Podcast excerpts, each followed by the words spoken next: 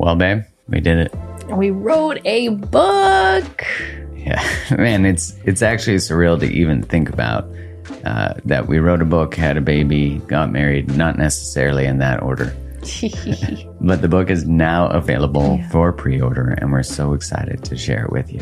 Oh, so looking forward to getting this book into your hands, to be in dialogue and conversation with all of you as we continue to liberate love from old imprints and codependent dynamics that keep us small, stuck, and stagnant. Yeah, you know, no matter your relationship status, this book walks you through what shaped you, why do you do what you do in relationship. It dives deep into your relationship blueprint, attachment styles, and most importantly, which is different than every other book that's ever covered codependency in the past, we explore the role of the nervous system in that. And the book is called Liberated Love. Yeah, release your codependent patterns and create the love you desire. Go to createthelove.com slash liberated love to order your copy now. That's createthelove.com slash liberated love and get that pre-order in and you'll be able to get a free download of a meditation we created and a workbook that goes along with it. Much love and appreciation for your support. Much love. Thank you. Hello and welcome to another episode of the mark groves podcast. Today i'm coming at you with an espresso shot of a solo episode. In the work of francis weller james hillman they talk about initiations. So, an initiation is a transformative experience where you go from who you were to who you're going to be. Now, here's, I'm going to give a little more context to that. Now, there are contained initiations and uncontained initiations.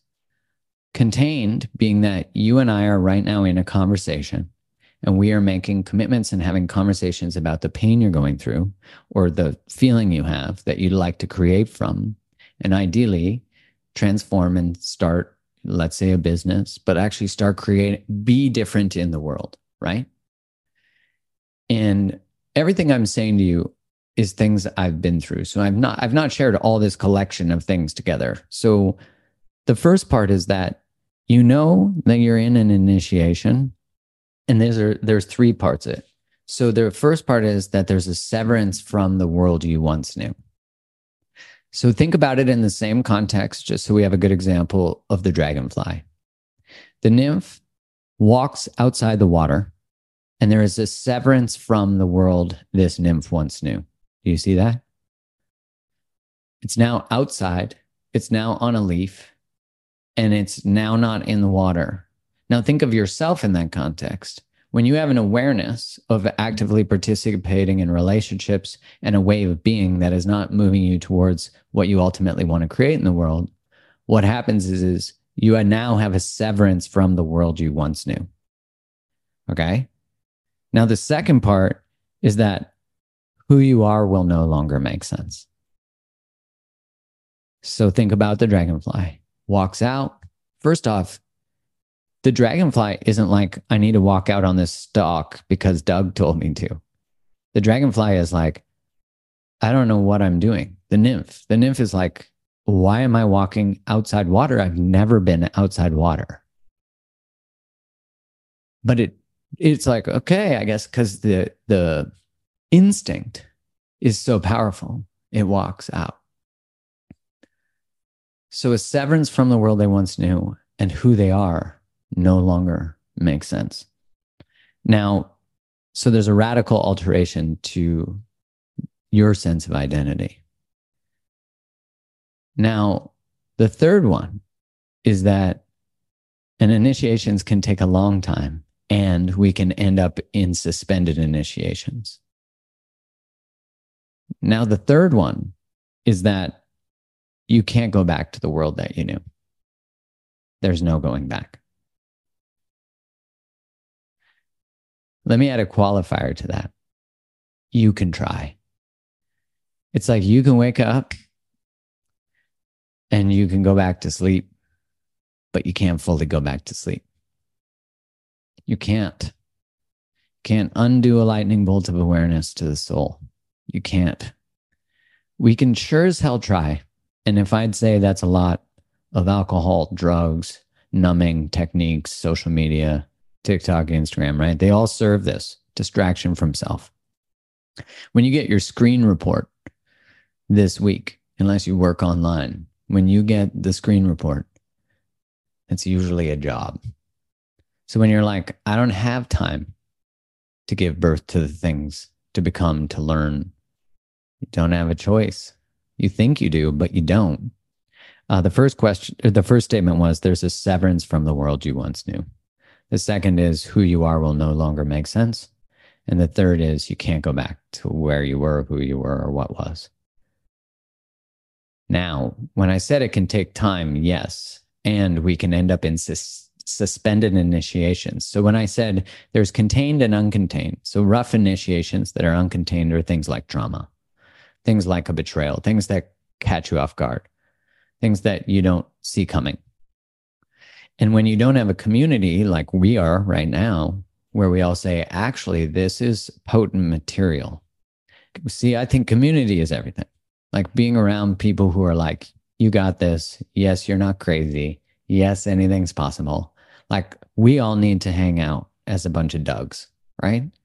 Because whenever you're a Doug, there's another Doug that's just a further step ahead, has four wings, has maybe now is in the etheric fifth dimension and is like, don't worry about dying I'm on the other dimension and I'm actually the one saying, keep flying, have fun, right? Like there's always going to be someone who is where you want to be. But if you envy them, that means there's an energetic belief that it's not possible for you. If there's a judgment, it's an energetic extractive space, right? Where you're not allowing yourself to, you're not going to become something you judge right? And usually when we judge something, it's because we see there's some sort of violation of boundary or sorry, value that's really important to us. Here's one thing I want you to understand about initiations. And that is that it's not always going to make sense to the mind what you've been asked to do. I see people get stuck in this sometimes their whole life, as long as I've known them.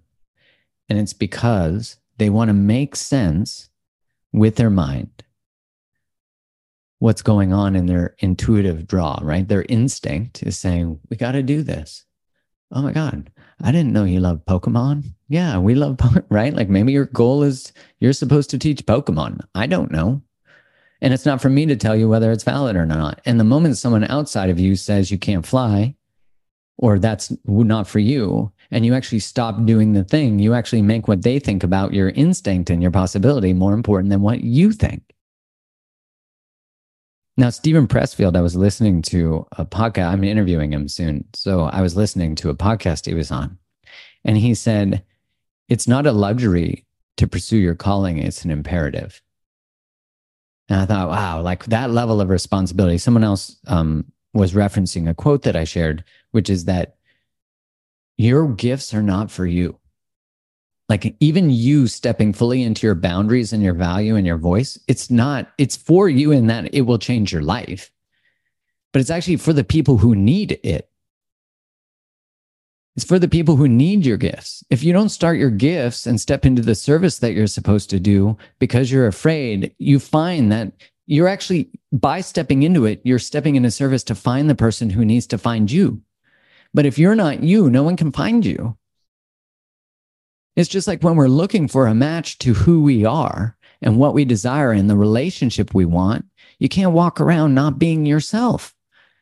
Now, think about most relationships. They're two people wearing masks, operating from wounds, in relationship with each other, and they don't even really fully know each other. And so, part of the gift of relationship is the revelation of who you are, the revealing of who you are.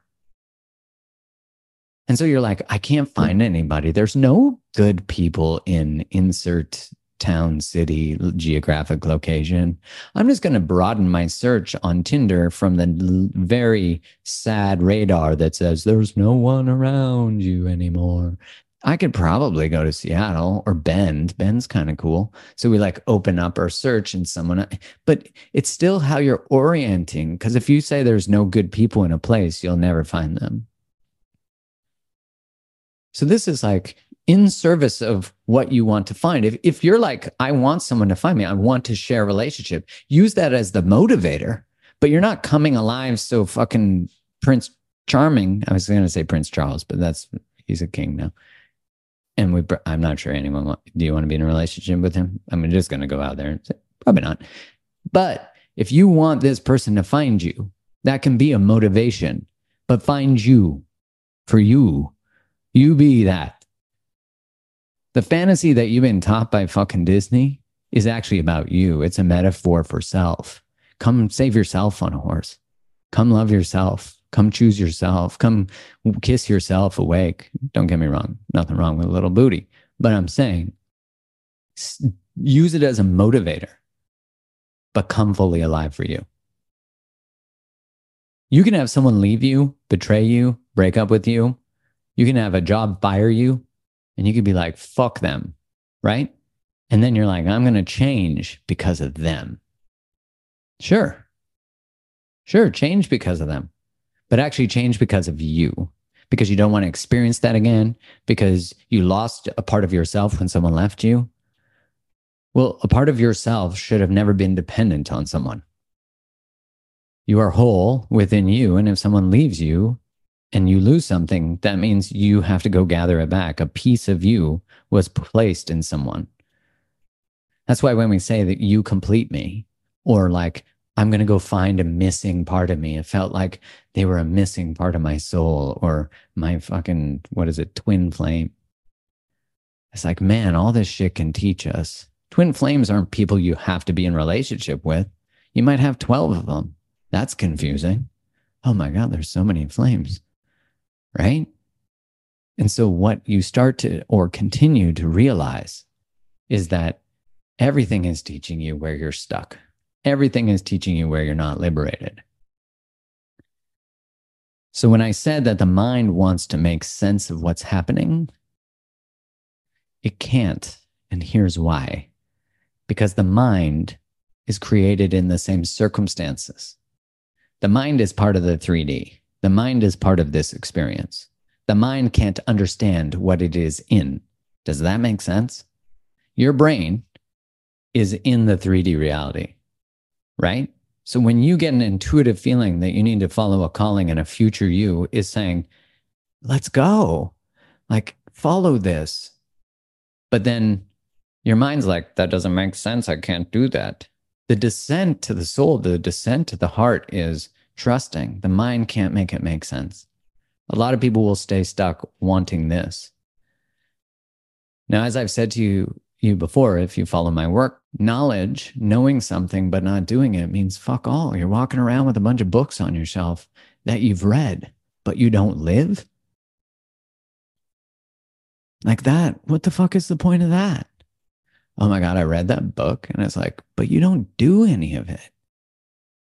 And look, like being in integrity with our knowledge is so important. And you're never going to be 100% because you're always going to learn more.